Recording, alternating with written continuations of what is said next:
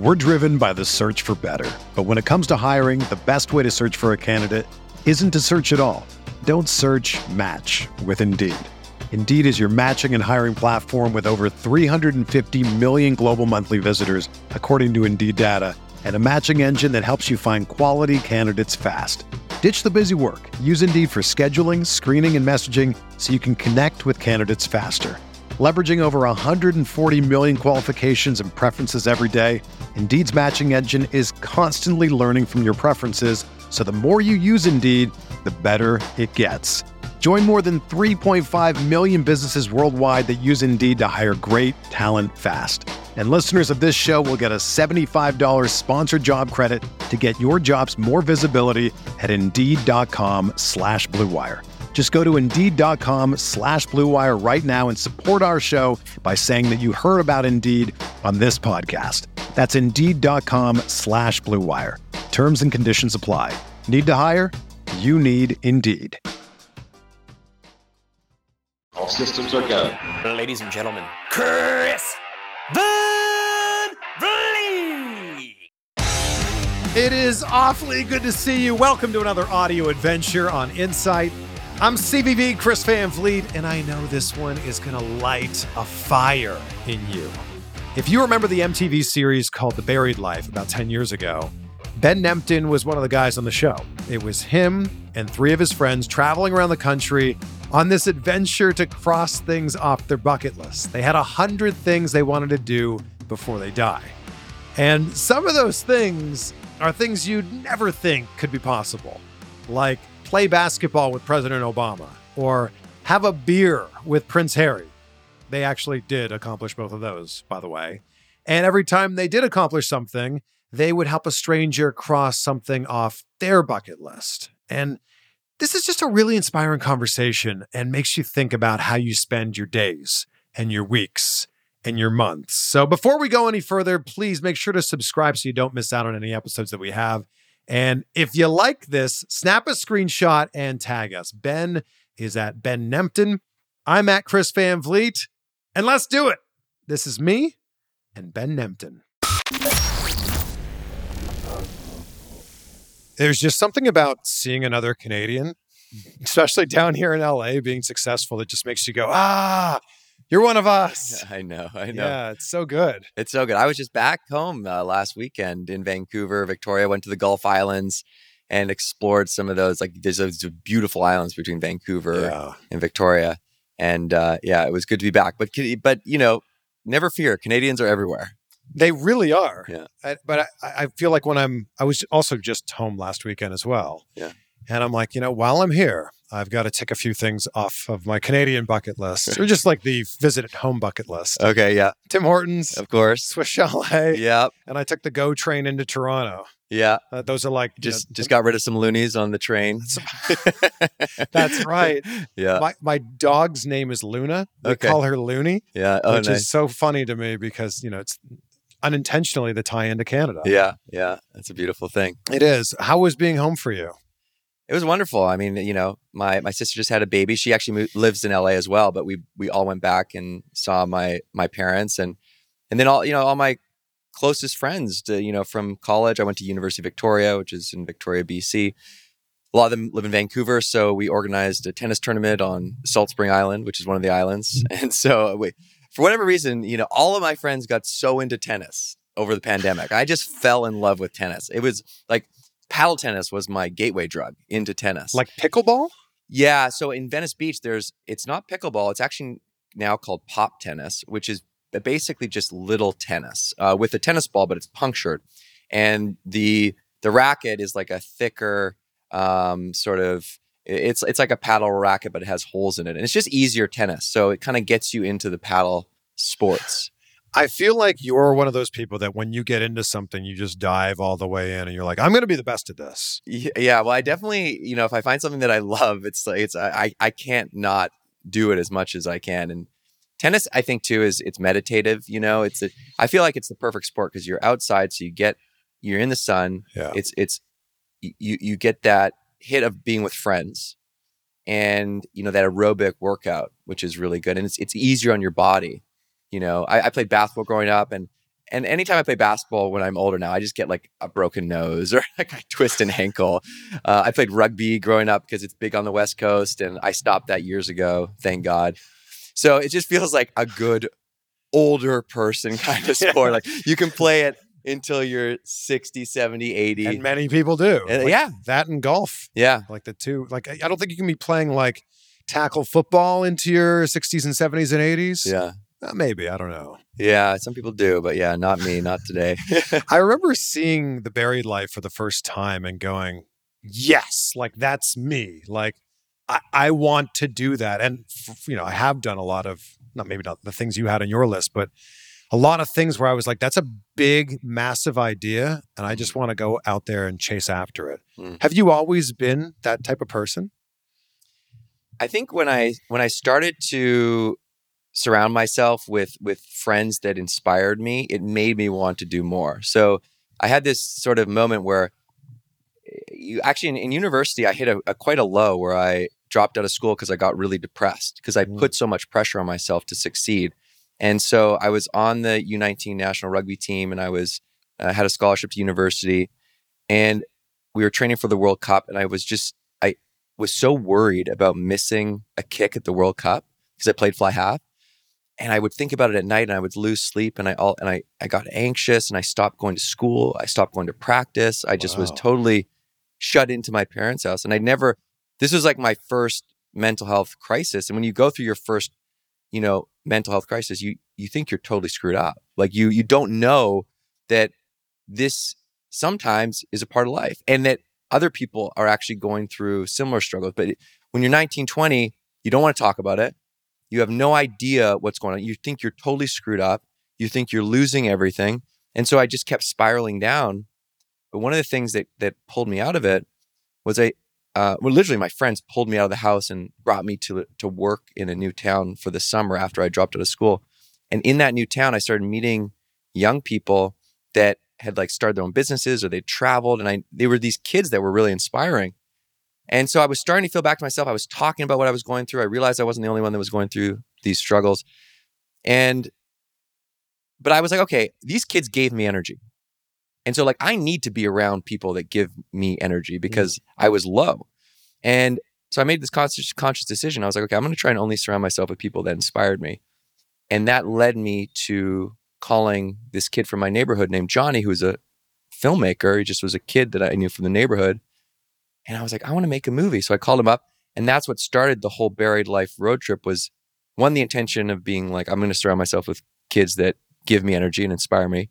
Yeah. Um, and the more that I did that, I think you talked about this with Hal uh, in, in the in the interview that you just did, was like when you see your friends achieve great things, Mm. You just by osmosis you feel like you can do great things. Yeah. So you, don't even need to consciously think that you can, but because you you know them and you know that they're not much different than you because they're your friend, you instead of thinking, "Wow, they're better than me," you think, "Huh, I wonder what I could do."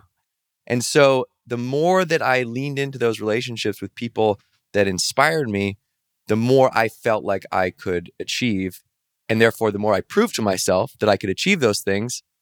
And it was sort of that was the the snowball effect.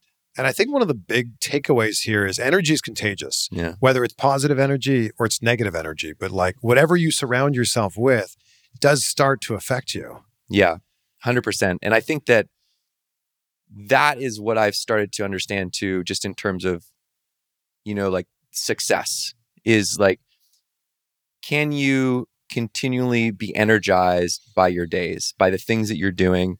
And I think that that really is purpose. Mm. Is instead of thinking about purpose as this big, elusive mountain that you need to climb, like what is my purpose in life? I think we have multiple purposes, and it could be spending time with your kids. It could be climbing Everest, right? It, it there it it doesn't need to be a, a huge goal or a huge purpose. I just think that as long as you are fueled by this thing, then that is part of your purpose. And if and if you can identify what those things are and then not let the day to day get in the way, which Yeah. typically is what happens, which ironically is is the name of the poem that inspired this whole whole journey is called The Buried Life, which talked about this exact same thing 150 years ago, which effectively is we have these we, we get inspired and then the day to day buries them. And and you know, we get swept up and we push these personal passions and things that drive that really fuel us. And so I think that paying attention to your energy, whether it's people that you're with, like I'm a if I meet someone, I know right away if I love them, right? Like you can just you feel it. And and I think that if you can find those people in your life and hang out with their friends, because usually like-minded people, so and you can kind of lean into those friendships and and I think that they're going to to fuel you and really fuel what you believe is is possible. I think that so many people are busy being busy. Yeah. And just busy like checking things off of their daily to-do list or I like to call it the get to-do list, but just busy being busy every single day. And those things that they wanted to accomplish 5 years ago, 10 years ago, 20 years ago become exactly what you're talking about. They just become buried. Yeah. And I think it's it's it's human nature, you know. And I, I and in fact like if you look at the research uh, you know, so there's this psychologist named Tom Gilovich who is a professor at Cornell, and he asked people on their deathbed, and also Bronnie Ware, who's uh, worked in, I believe, hospice. She she also wrote a book called "The Top Five Regrets of the Dying," mm-hmm. and and both her book and Tom Gilovich's research, um, they both point to the same issue, which is that when Tom Gilovich asked people on their deathbed, "What is your single biggest regret in your entire life?" Seventy six percent of the people he asked had the exact same answer, and that was not living my life for me. Mm. So living for what I thought others wanted for me or what was expected of me. And I think the problem is is that a lot of times we're living a life that's not for us that, and we don't even realize it. We don't even know it that we're that we're living for other people. It's sort of subconscious. You know, we're we're living this life where we feel like this is the path for us or, you know, maybe it's not like our parents said you need to do this, but it was just we feel like this is what we ought to do. So he calls it you live your ought life instead of your ideal life. Mm. And so when I heard that statistic, I was like, that's a huge problem. like that's that feels like the biggest problem. We, we, we like imagine living your life, getting to your deathbed and reflecting and being like, Jesus, like I totally blew it and you only get one mm-hmm. shot. Yeah, you only get one shot. Yeah. So for someone that's looking to find their purpose, where do you think that journey begins for them? I think it's looking at, as I said, the the energy, like what what what fuels you. So what are you curious about, or what excites you when you think about it? And then I think it's really important to write those things down because if you when you it feels like a small thing but when you write down your goals you take this intangible thought and you make it real so now you have a reminder that it exists. And that actually creates a bit of accountability because now it's it's in front of you. And as you get buried by the day to day, you come back to your list, right? And it reminds you of what's important to you.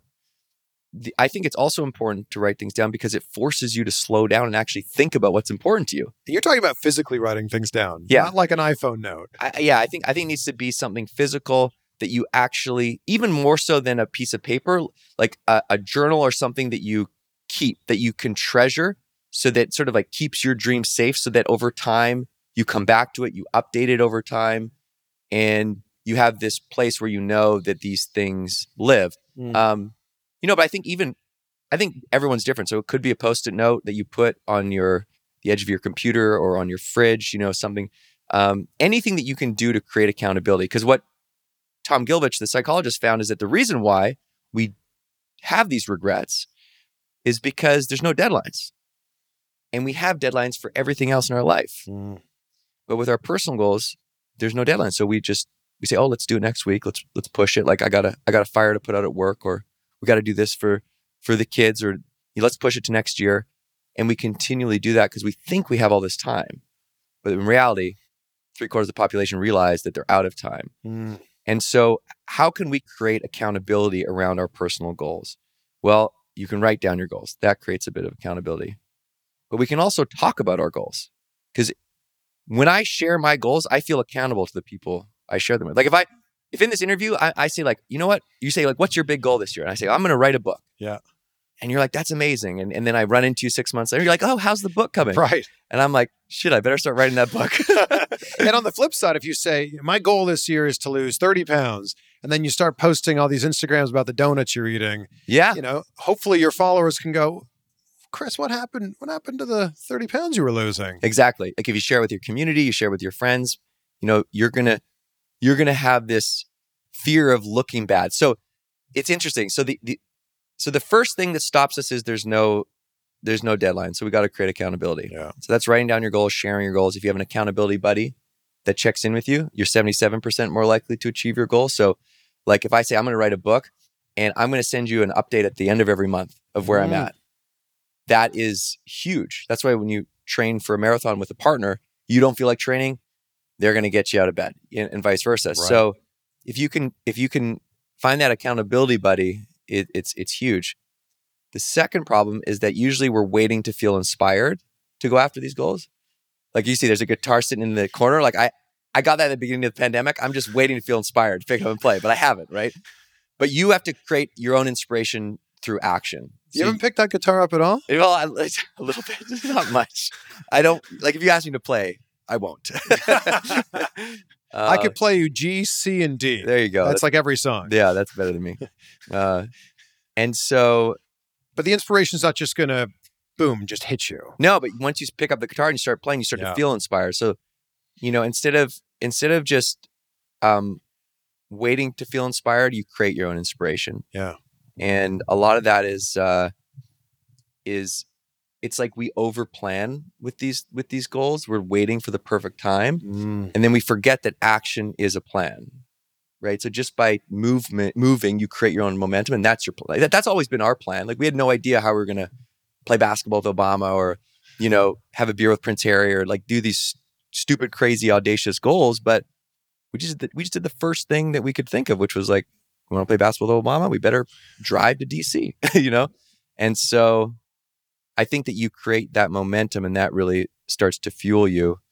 And and then the third thing that stops us is really just the fear of what other people think or the fear of failure. And that's the biggest, Mm. you know? And so you can flip that though when you share your goals because you can use that fear to your advantage. Because if I if I share this is the thing that I want to do, I don't want to look bad. So I can use that as a driver. Right. And so I that's always like a good thing to try and use this thing that doesn't go away, this this fear and and use it to propel you. You've become like the expert on this. And it's it's funny how like your career has now become like you being the expert on like checking things off your bucket list and making sure things happen. Clearly didn't start that way though, right? No, no. But now when I- you're like- when I was depressed. no, totally. But even when you started like yeah. even when you started a, a list of your own, you've now become like the foremost expert on this and you speak all around the world about it. Yeah, and it's been a it's been a very unusual journey, you know. I think that like what started as a 2-week road trip with my my three friends and I in Victoria where we just wrote a bucket list and decided we're going to go hit the road and and cross things off our list and help other people and we're going to make a little movie. What was the first thing you crossed off by the, The way? first thing was uh be a knight for a day. like medieval times? Yeah, yeah. So we got a full suit of armor in Victoria, BC, and uh, I was able to get it on loan for free. And basically, we went downtown Victoria. We called all the local media. We're like, we got a big stunt that we're going to film, and they all showed up because there was there was really nothing going on in Victoria. And I was dressed in this suit of armor, but I was so like it was so heavy, and I couldn't walk in it. And I walked out of the RV, and all the cameramen and women were there because there was nothing going on in Victoria. So they were all there to film this thing. And there was this little boy that walked up with a plastic sword, and he literally came up to me and didn't say anything and just dropped down on one knee, and I knighted him. Completely unplanned. yeah. And then all these kids started coming out of nowhere. I started knighting all these kids. And so we ended up making the front page of the newspaper that day. And that's what kicked off the momentum of people like starting to hear about this journey and wanting to help. And that was what re- was really Man. unexpected. Have you read the book The Third Door? Yes, I have. Yeah, that's my good friend Alex Banayan. Yeah, I'm actually in that book. That's right. Yeah. I, I just recently read that book and it's so similar to your story of like this thing that leads to this thing leads to this thing, and this person knows this person that knows this person, and that feels like your entire journey. Yeah, and and, and Alex is like he's he's such an amazing guy. I met him when he was 19, and he was just starting that journey. And you know, talk about energy. You know, he just has this infectious energy, and uh, it's it's it's a similar approach where it's just you don't know how you're going to make it happen. All you know is that there's this one step that you can take.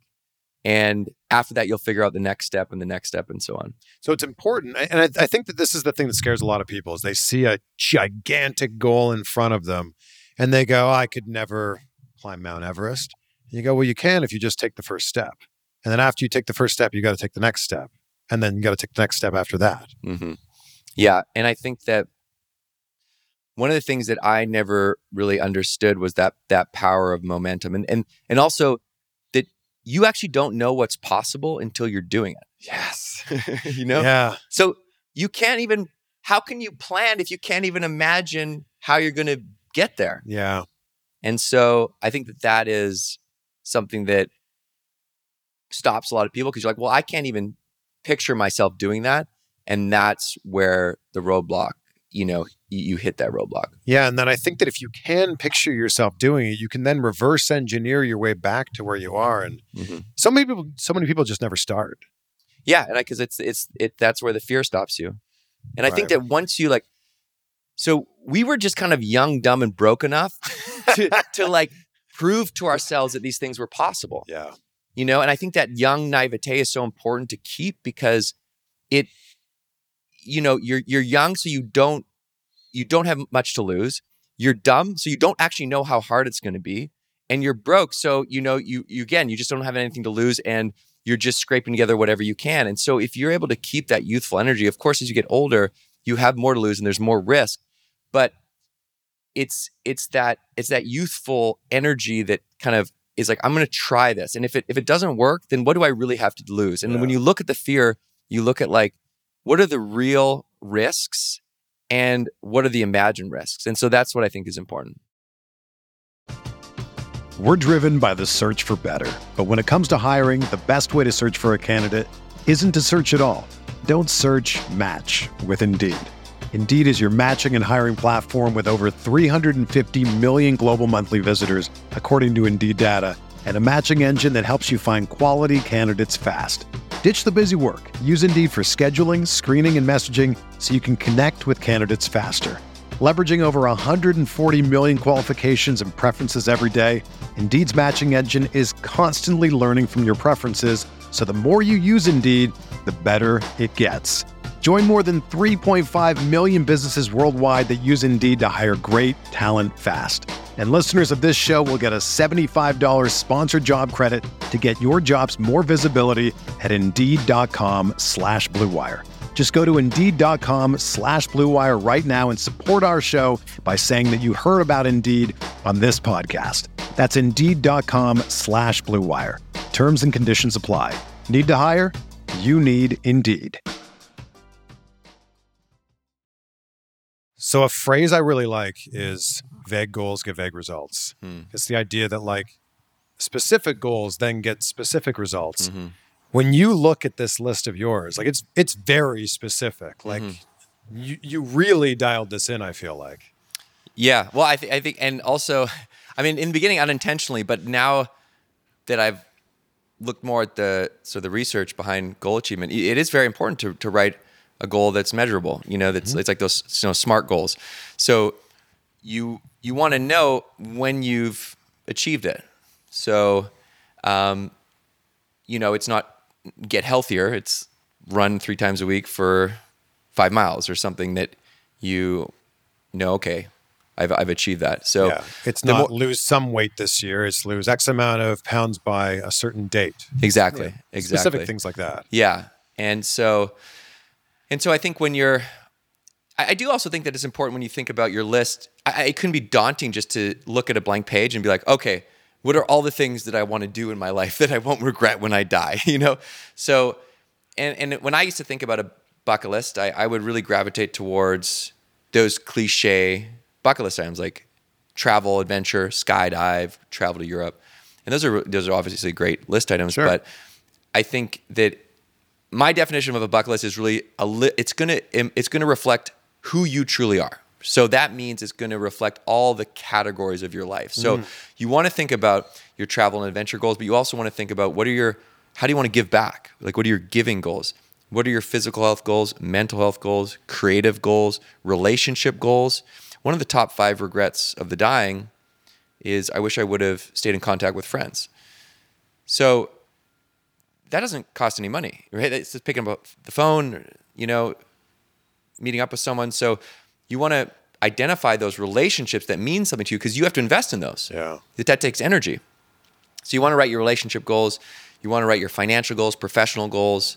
And so when you think about your list as a holistic reflection of those things that are truly important to you, um, and you can break them down like that, then you start to hopefully have this this picture of all the things in your life that are going to bring you joy and fulfillment that you know you need to prioritize, and you need to figure out a way not to forget about those things. And so that's diff- you know eh, that will be different for everyone. Sometimes it's putting it in your calendar. Sometimes it's having an accountability buddy. Um, and sometimes it's setting a reward. So when you achieve it, you get something that you're like, yes, I've done it, and now I get to have this reward. Uh, sharing it, you know, all those things. But I think breaking it down into those ten categories is helpful. What was the most ridiculous thing when you put it down on the list where you went, guys, I can't. I mean, we'll write it here, but this is stupid. I mean, it's funny because this, literally that that is the reaction I had when my friend called me when President Obama got elected, and he said we should put play basketball with the president on the list. And I was living in Victoria at my parents' house, and I laughed because I was like, "This is the most impossible thing we could ever think of doing it. You're doing." And On so many levels, too. Like, So many levels. You didn't even live in America. You Yeah. weren't American, aren't American. yeah, Yeah. yeah. And so it was a, it, it- and and I laughed and I thought, and but my friend said, you know, wouldn't it be amazing? and I couldn't argue with that. And so we wrote it down, and and I think about three or four years later, we were at the White House shooting hoops with Obama. So, I mean, that sounds so crazy that you're saying these words and it actually happened. Yeah. What was like step one in that, I'm sure, 97 step journey to make that happen? Yeah. So I'll, give you the 90 sec- the 97 step journey very quickly. But step one was driving to DC and, and, and asking people on the street if they knew anyone No. yeah basically Stop it. yeah that was that was the first step and it was a, it was a kind of a dumb step but what we what we learned quickly was that we could contact politicians offices through, through their website. So then we started sending emails to anyone that had a publicly listed email for on, on, the, on their website. And we would say we're in dc we're trying to play basketball with the president to prove that anyone can do anything. Most people ignored us. But there was a few lower level officials that agreed to meet with us and we ended up being able to meet with them and we we just stayed long enough until they agreed to talk with their boss and we meet with their boss and then we meet with their boss and we got all the way up to the secretary of transportation of the united states who called the white house while we were in the room No. and then we got an email from the White House, and they were like, "Thank you for your inquiry. Um, I'm sorry, we can't make it happen." and we're and so we're like, "Well, we're we're not quite ready to give up." And we while we were in DC, we started gathering intel, and we heard about these secret semi-regular basketball games that happened with the president, and, he would shoot around and, and play hoops with like a couple senior officials. And the man that set up those games was his personal aide. It was a guy named Reggie Love, and Reggie Love had played basketball at Duke, and and so he was sort of the, the gatekeeper. He invited people to these these games, and so we thought we're going after after the wrong guy. Like we got to get a hold of Reggie Love. Somehow managed to track down what we thought might be his email, and then we just started challenging him to basketball games. So we'd send him emails being like, "You and the president versus us tonight at the YMCA at 7:30. Be there." Wow. and we'd show up, and they weren't there. We'd do it the next day. And we did it like for a week, and then finally we've we've done everything we can think of. We've picketed outside the White House with signs. We've left messages. We went to the Y where we thought Reggie Love worked out, couldn't find him. So we leave, and then I get a blocked call, and it's the personal aide of the president. And he's like, What's this? I keep hearing about you trying to play basketball against the president and I. And I explained to him the mission, and he was like, I think I can actually make this happen. I, I feel good about this. He's like, I got to run it by the press team, though. So he calls back two weeks later. He's like, I talked with the press team. It's not going to happen. and So he's like, but if you come back to DC, let me know. Maybe I can give you a tour. And so we were back in DC. The personal aide of the president gave us a personal tour of the White House. He showed us the the, the basketball courts where there's a presidential seal on each hoop. There's a presidential basketball, and we're shooting around, and and all of a sudden uh, we hear the president walk on the court, and he's like, "Hey guys, I heard about uh, what you're doing. I thought the least I could do is come down and shoot a basket with you." And we were we didn't even think he was in town, and we were floored. And it was that moment that I talked about when you like this was something that there was no fiber in my being when we wrote this down that that that believed that this was possible. Like it was just it was it was a laugh. We were going to put it down just for jokes, right? And here I was, and the only moment that I re- that I realized it was possible when I saw him walk on the court, and then I had no. I, I, I could only believe that it was possible because I, I had proved that it was possible, and so my whole belief system kind of changed. And I and I and I now I thought, okay, well, I thought this was impossible, and it happened. Um, therefore, I, I, guess anything is possible. Um, so moving forward, when I face challenges, I don't think like, can I do this? It's more like, do I want to do this? Is this in line with who I am and what I want? Because I know I can do it. It's going to be a ton of work. So I want to make sure that this is aligned with with my purpose. You know, does it fuel me? Does it give me energy?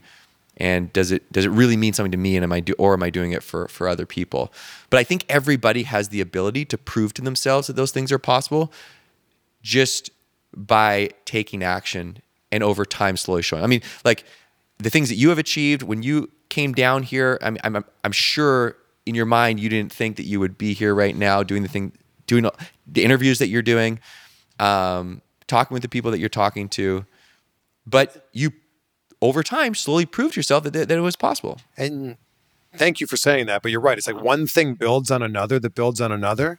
And you go, well, if I, we'll use interviews for example, if I interviewed this person, well, that makes this person a little bit closer. Yeah. And if I can get that person, then I could probably get that person. Yeah. And The Rock was at the very top for me for years and years and years.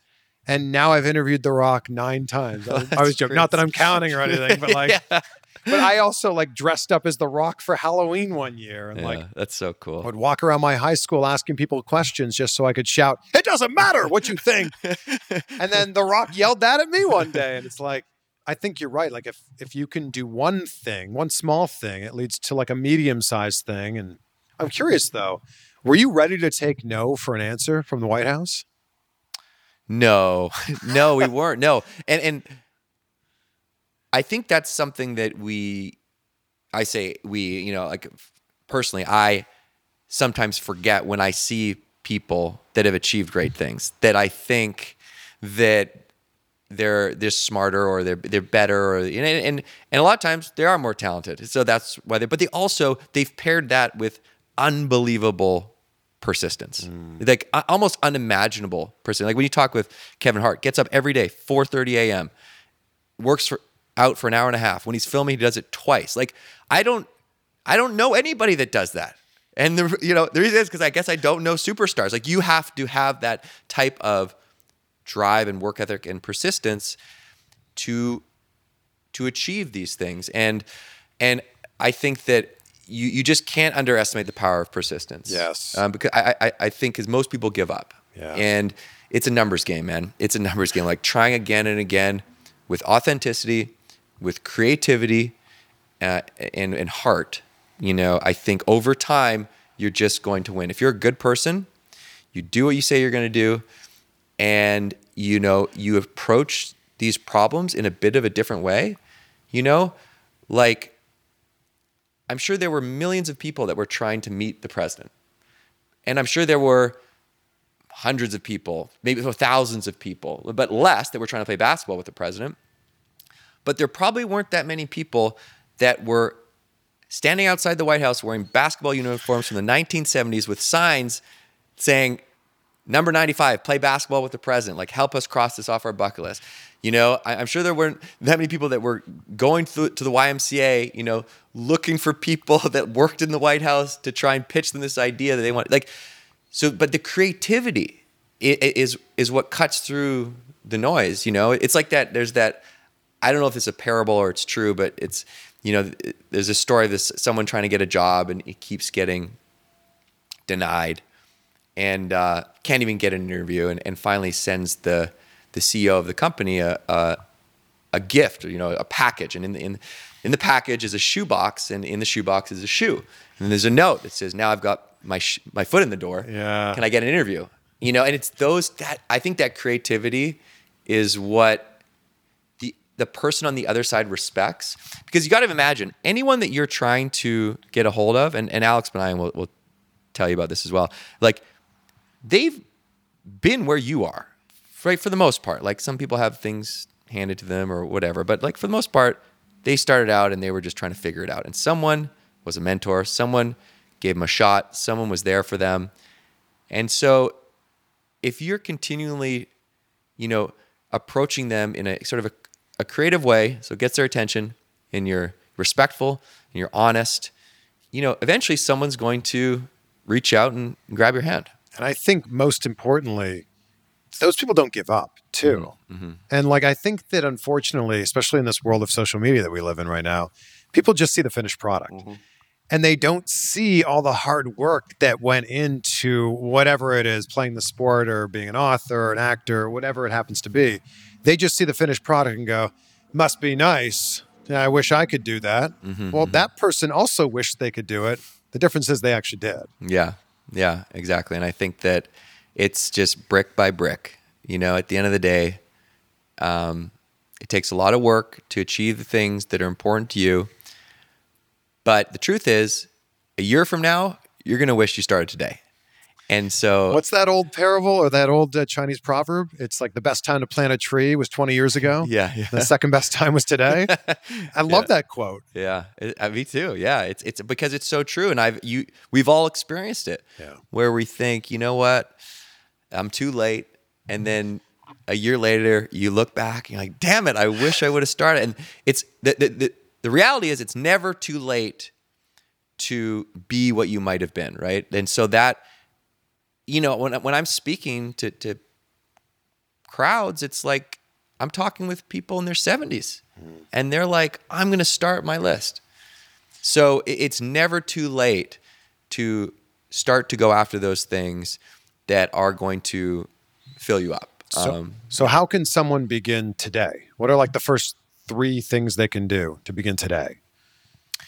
step one, write your list. You know, if you need a framework to write your list, my new book, the Bucket List Journal, walks you. It's through. right here, right? Yeah, thank you. It- and it's this is beautiful too. I don't even know if I'd want to write it in. It's so good. yeah, no, that's great. Yeah, I wanted it to be nice, you know, so you wanted to It keep is. it. And, and I like uh, this. You open it right up, and it's like impossible as possible is what it says here, and it's like, yes, Yeah. you're living, breathing proof of that. Yeah, thank you. Yeah, this was a labor of love for sure. Um, but I just I just modeled after you know one sort of the the science behind goal achievement and and some of the research that I talked about. So the whole journal is designed to get you over those three barriers: create accountability, create inspiration through action, move through fear, and you write your list in those ten categories. So I would say first things first. Write your list. If you want to, if you if you can't get the journal, but you want to look at the ten categories, you can go on Amazon or you can go on the the Bucket List Journal website and look at those ten categories. Use them as a guide. And then a good exercise, I think, is to to look at your list and imagine that you come across a magic lamp, and you rub the magic lamp, and then a genie pops out, and genie says, "Congratulations, I just saw you wrote your list. Um, I'm going to make one of them come true. I'm, I'm going to make one of your list items come true. But there's a catch. As soon as I make this one list item come true, you can never cross anything off that you just wrote down. So usually you never be able to achieve anything else that you wrote on your list. So what do you choose? So that's the most important list item, right? Uh, and and I would I would suggest starting there. You know, moving towards that one thing that is so important to you. And a lot of times those things don't actually involve money. You know, again, coming back to to Bronnie Ware's top five regrets of the dying. I wish I would have stayed in contact with old friends. I, I wish I would have worked less. I wish I would have let myself be happier. I wish I would have lived for me, not other people. Uh, and of course, I forgot the the fifth one, so you have to look in the journal. but you know, a lot of these things have little to do with with money. So um, it, it's just this this this inertia that we have to build. So you so you identify like one or two things that you want to start moving towards, and then I would say write three things you can do in the next 48 hours. So what do you, what are the, the smallest things that you can do? Ask someone for help. You know, can you um, make a phone call, book the trip? You know, whatever it might be. Um, do some research online, and then I think you start to share those goals. Now you want to create accountability. So you've identified what's important. You started to look at what are the things that you need to do to move yourself to create that inspiration. And then it is creating the accountability around sharing it, getting an accountability buddy. Um, and I think when you when you share your your goals, so let's say coming back to me trying to play guitar, which is a complete failure. Uh, if I came to I came to you and I said, uh, you know, I want to learn the guitar. You'd be a pretty good person because you've you play the guitar growing up. Um, you're you, you sort of know how to play the guitar. You got those three chords, so you can teach me those three chords. I might know like eight chords. Right, right. So you're so you're a pretty good person, and then there's probably even someone better though Yeah. that that is really good at the guitar. Yeah. So the point is, is like be intentional with who you're sharing with, so that they might be able to help you. So if I let's say your list item is to write a book, and Yeah. and you're you want to think about okay, who do I know that's written a book, or who do I know that might know an author, and just put yourself out there. Ask for help. Because I'm always the only way that we cross things off our list is through the help of other people. Yeah. We had no money, we had no means, you know, and I've always been so surprised how people step up in unexpected ways when you ask for help in an authentic, you know, open way. Yeah. I've spent a lot of my career doing interviews. I've interviewed so many incredible people. And I realized through that the power of questions, not just when you have a microphone in your hand, but just the power of questions in life.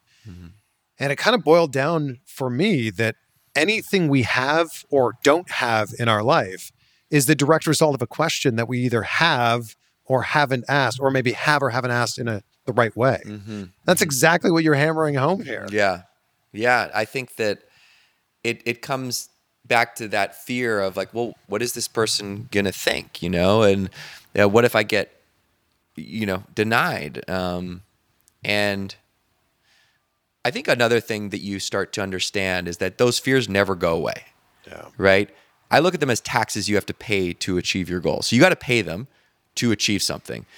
So you look at again these people that are achieving great things and you think, "Wow, they just don't feel that fear. They don't get stage fright when they go up in front of people."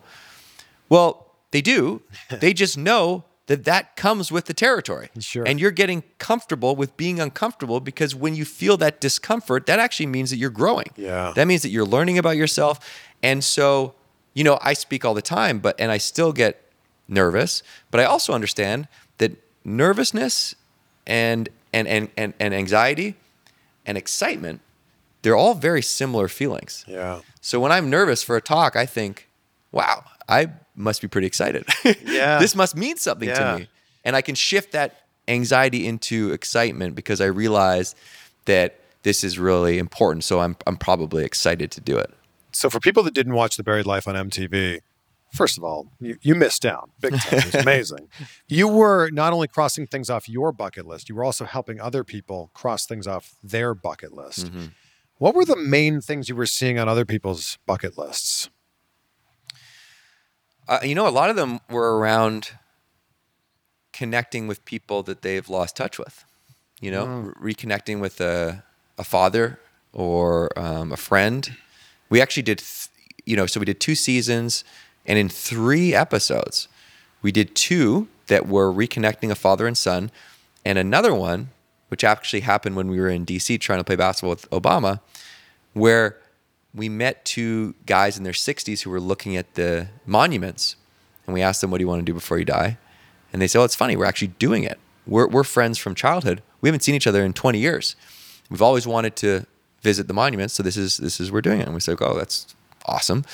Uh, anything else? And they said well I guess it would be cool to reconnect with our other two friends that we haven't seen in 40 years, who we all used to hang out with when we were kids. We go to the same.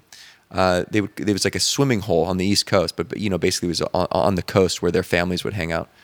They said we haven't seen them in 40 years, so we tracked down those two other guys now in their 60s, and we secretly orchestrated a surprise where the two of them surprised the other two at that swimming hole. Wow. And That's magic of television. yeah, right there. there. That's, that's, that's a absolutely great moment. Exactly. It was it was pretty special because the four of us, we were them, right? Like they're, they're, they they were us in 40, 50 years. So it was Mm. Yeah. cool to see these guys in their 60s who hadn't seen each other in 40 years.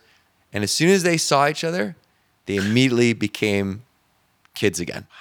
And they were back to being 14, 13 years old, jumping in the in the water together, throwing mud at each other. You know, cannonball is the whole thing. And what was especially powerful was one of the the guys ab- about five six years later ended up passing away of, of cancer.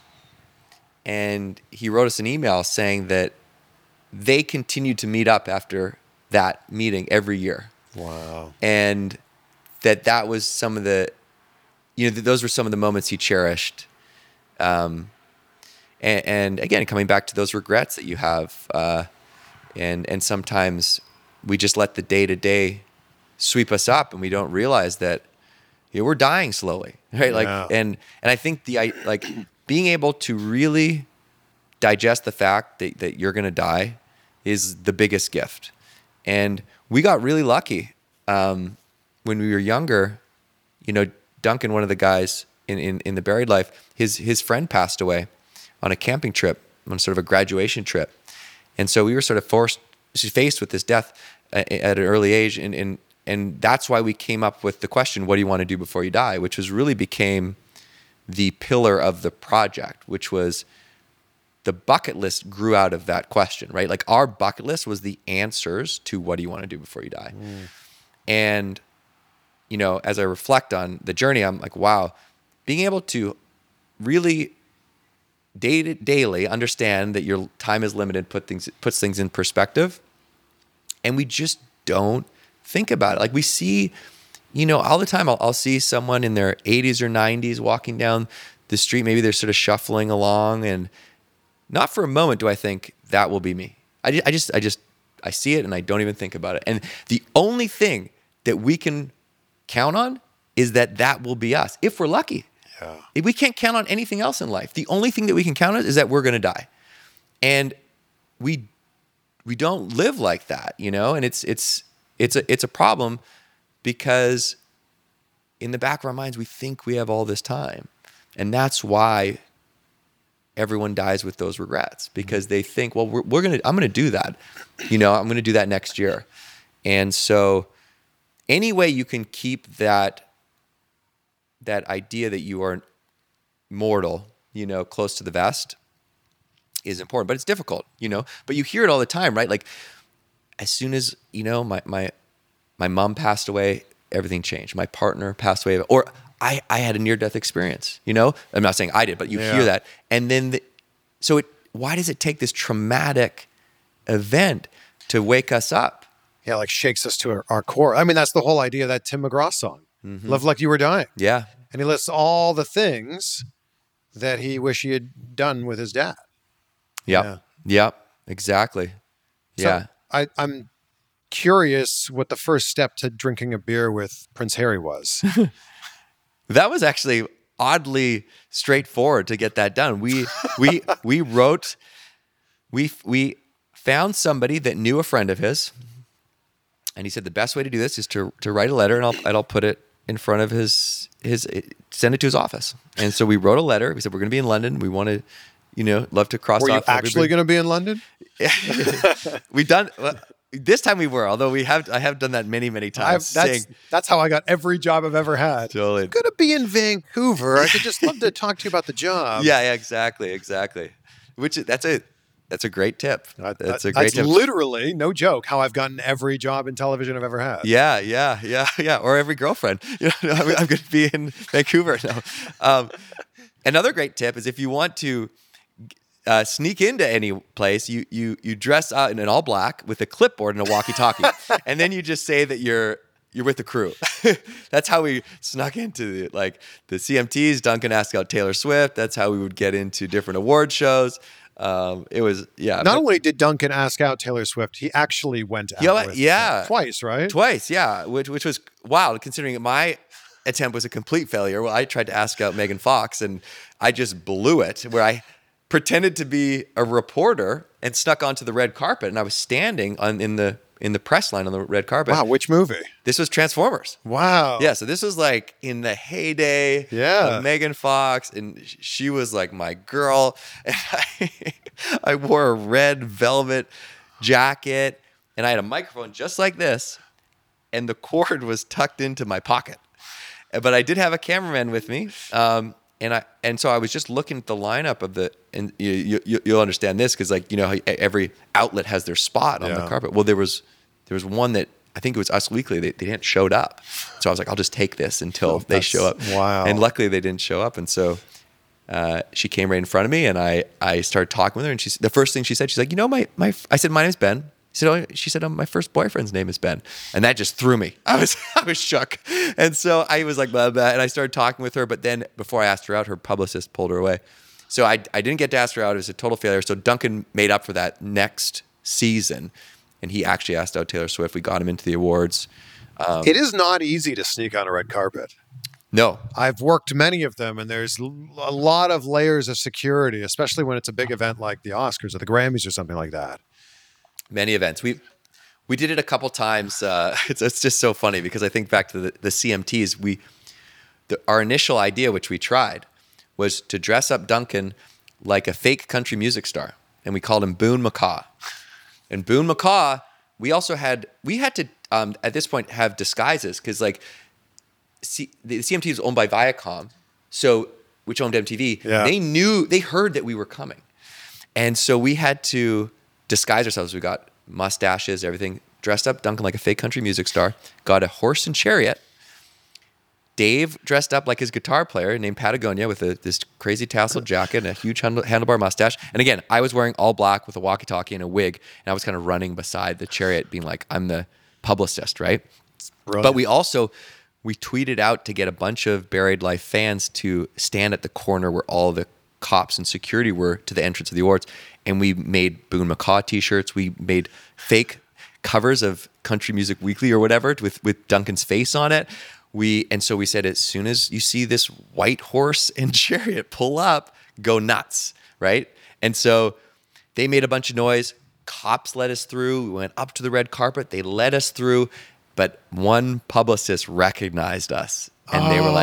like, Buried Life, you're out of here. So they kicked us out. And so we ended up getting Duncan in the back with the old all black and the walkie talkie. I ended up getting in there and sneaking some Kid Rock's passes, giving it to Duncan. So he went in and just walked right up to Taylor Swift, who was sitting there, and passed her a note. And the rest, yeah, was That's history. unbelievable. Yeah. All right, we've we've gone off the track of what the Harry, uh, Oh, yeah. the Prince Harry story was. Yeah, so effectively, we, it's not as exciting. Which is No, I feel like we could we could list off all you know 100 stories here. Yeah, so we wrote a letter, um, and they passed it to his office, and uh, and that was he, that. He accepted it. Yeah, we met him in this secret bar, sort of, you know, in in, in London. We ended up actually having a f- dinner with him, um, spent like the evening, and he was very very cool and very philanthropic. We, you know, he, he's just a, a super genuine guy, and that was uh, that was how it happened. Man. So you still have, and it's actually in here. You still have your bucket list, Yeah, and there's still four items on there that you have yet to cross off, which I feel like they're all very attainable.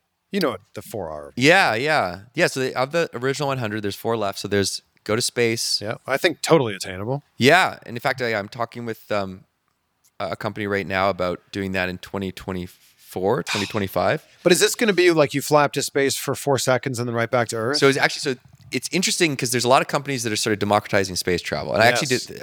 I ho- I moderated a panel. I had no business being on the panel. I moderated a panel about the democratization of space travel at South by this year, and so some really cool companies that are making it so if you're not a billionaire, you can go to space. Uh, one of them is Worldview, where they made this capsule where eight people can go in this capsule. It's a huge hot air balloon. It's like three football fields in length.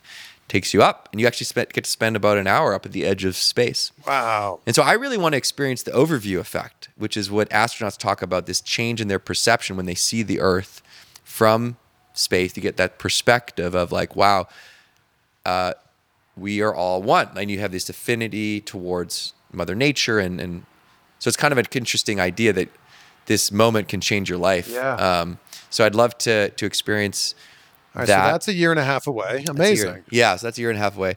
Um, What are, I mean, some of these other ones, they're giant goals, right? Like being on the cover of Rolling Stone. Yeah, so I think that the, move there is if they ever do a pixelated cover, you know, where it's like a hundred little, Ah, a thousand little yeah. photos, maybe we can get one of those photos. Uh, That's brilliant. yeah.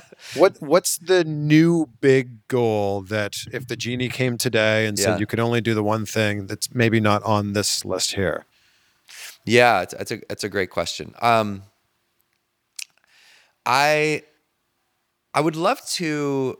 Um, I, I would love to host a, sh- a show. I'd love to do another show. I think around the e- helping people achieve their their dreams in in a in a way that's sort of more like a process. You know, like like Yeah. basically what's outlined in the journal. This kind of idea of demystifying goal achievement because I, I think that it's just not as hard as we think it is. You Yeah. know, like the steps are, are quite simple. And I also think people like excuses. yeah, they like- right? yeah, I think people like to go, ah, I don't have the time, I don't have the money, I don't have the resources, I don't have the, you know, yeah, other things. yeah. I, I I agree. And so you, you sort of need to push people kind of over the ledge. And uh, so I think that would be something that I've I've had in the back of my mind for a while.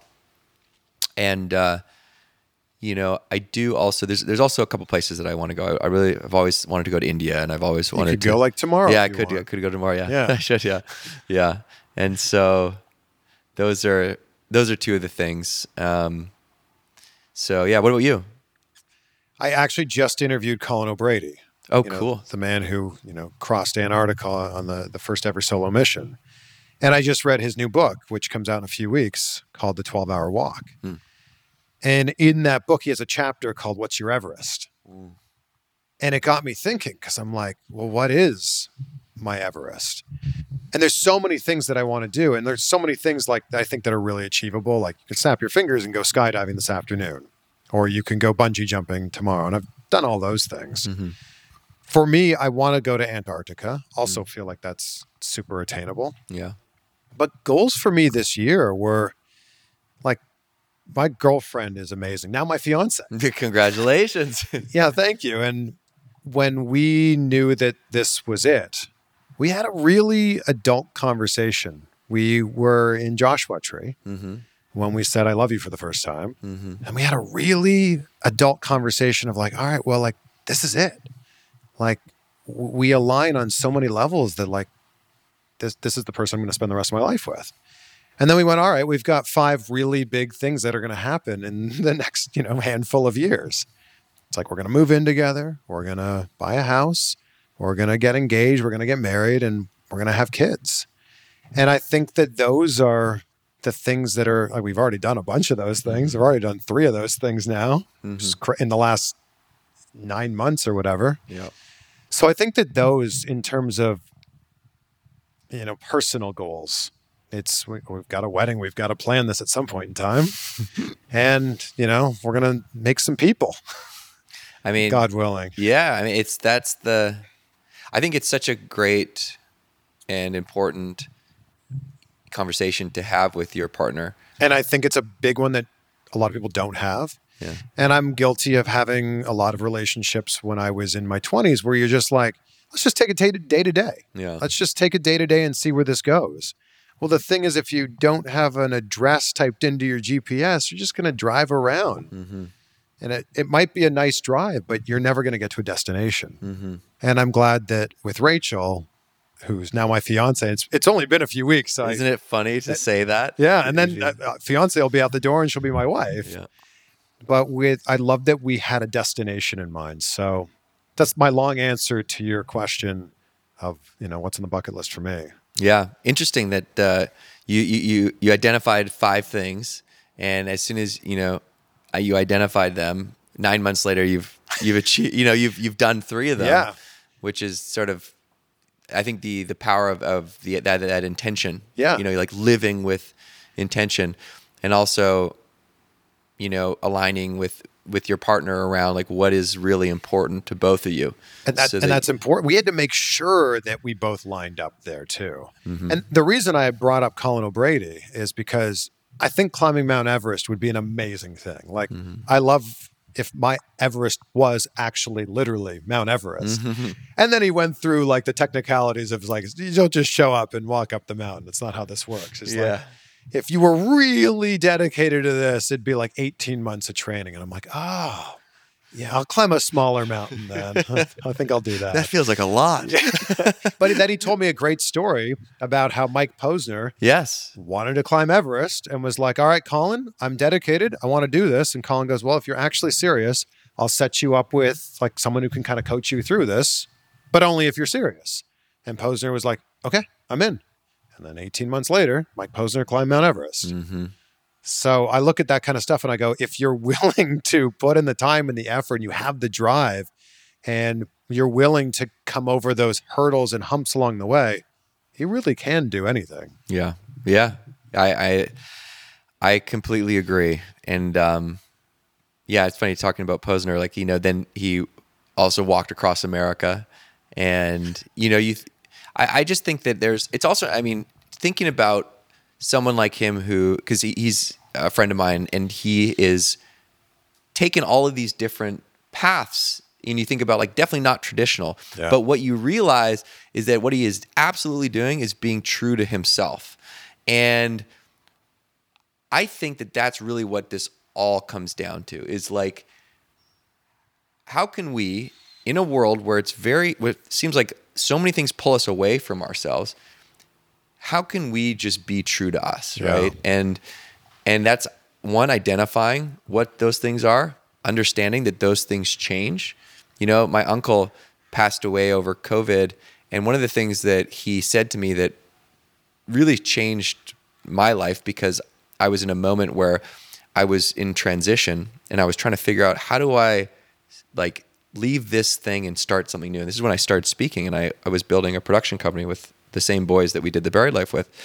But I just wasn't I didn't like it, you know. I was like, ah, it's just a grind. I don't and I was worried about making the jump and starting again. And he was like, you know what? You, you're not starting again. You're just recycling your career. And that just simple shift in perspective made me realize like, yeah, I'm, I'm not starting again. I'm just pivoting. I'm taking all the things I've learned Yeah. and I'm applying it to the next thing. And I think sometimes we feel like we're stuck because we've invested so much time. Yeah. Right? All this time and equity into this path and we're, we're, we're, we're stepping up the ladder one rung at a time. When if you stay, take a step back, we're human beings. We change. Therefore, it's it's plausible that like our goals and our desires are also changing, and therefore that might shift what we love to do as our profession. Yeah. And um, what I found is when I get depressed, it's because I'm doing something that's not aligning with who I truly am. Whether that's a relationship that is not authentic to like, and um, it's it's not. I'm not being able to be true to myself, or it's I'm working on something that I don't love. And it, it, it sounds so simple when you when you just say it like that, but that's the truth. Like I'm talking about like major depressions, right? Where I'm like, what is going on? And now I've realized it's an indicator. It's my body telling me that I need to change something. And the the unfortunately now this is the biggest problem that we're facing right now. It's like this this mental health crisis due to the pandemic and anxiety and depression and everything is on the rise. Social media, being disconnected, all of these things are contributing to this, you know, our emotional well-being going down. Um, and I think just like simply identifying small things that, that bring you happiness Yeah. and protecting time for that or protecting time with people that bring you that sense of fulfillment and joy is so important because at the end of the day, that's all that matters. And also, that is what is going to allow you to survive those dips is those those relationships you know those friends that that you have you know intentionally you know kind of watered that soil so that you have that person that you can rely on when you hit that roadblock and and that type of thing so you know i think that if if if if you take anything away it's it's it's like it's okay to be selfish and to pursue these things because you can't take care of other people if you don't take care of yourself. And I think oftentimes we think it's selfish to do to, to have a bucket list or to do these things that you know, especially with with a family and with you know with people that maybe are reporting up to you. And I feel like that's the first step so that you can then serve those people. Mm. I got to say, this has been one of my favorite conversations we've ever had in the podcast. Thank you so much for bringing me into your house, for sitting down with me and having this great conversation. And I, I end every interview asking the same question because I love gratitude. Mm. And I wake up every day, I say out loud three things I'm grateful for, and I do it before I go to bed. So good. So, Ben, for you right now, what are three things that you're grateful for? I'm I, I'm grateful for this. Sounds silly. I'm grateful for this conversation, for you coming down and and and, and having this conversation, and to be able to, um, just do what I'm what I'm doing right now. It was I did not plan to be doing this. You know, when I think back to my younger self when I was studying kinesiology to be a physiotherapist, you know, um, and just to be able to to finally feel like I'm I'm following my true self, and Yeah. and, and that led me to speaking, and led me to the to making the journal, and obviously to the the adventures, and so um, I'm grateful for that. I'm grateful for you for you being here too. And everyone can go to the bucketlistjournal.co Yeah, you got it. and grab one of these. Also on Amazon, right? Yeah, you search Bucket List Journal on Amazon, or it's actually bucketlistjournal.co. Yeah, Bucketlistjournal.co. Perfect. Ben, this is amazing. And always so good to connect with a fellow Canadian. Right? That should have been my first gratitude. just being Canadian. No, just being another Canadian. yeah. But thank you. Thank you. Appreciate it. All right. I hope this conversation got you thinking about what you want to do before you die. And man, I really got into some personal stuff there at the end. I don't know if I've ever shared so openly before, but I get, there you go. That's a look into my life with my beautiful fiance Rachel and all the things that we have ahead of us. So if you enjoyed this episode, make sure to subscribe to Insight and take a screenshot, tag us, let us know what stood out for you the most. Let us know what's on your buried list or your bucket list. Tag us, Ben's at Ben Nemtin. I'm at Chris Van Vliet, and Walt Disney said it best. All our dreams can come true if we have the courage to pursue them. Be great and be grateful. We'll see you on the next one for some more insight.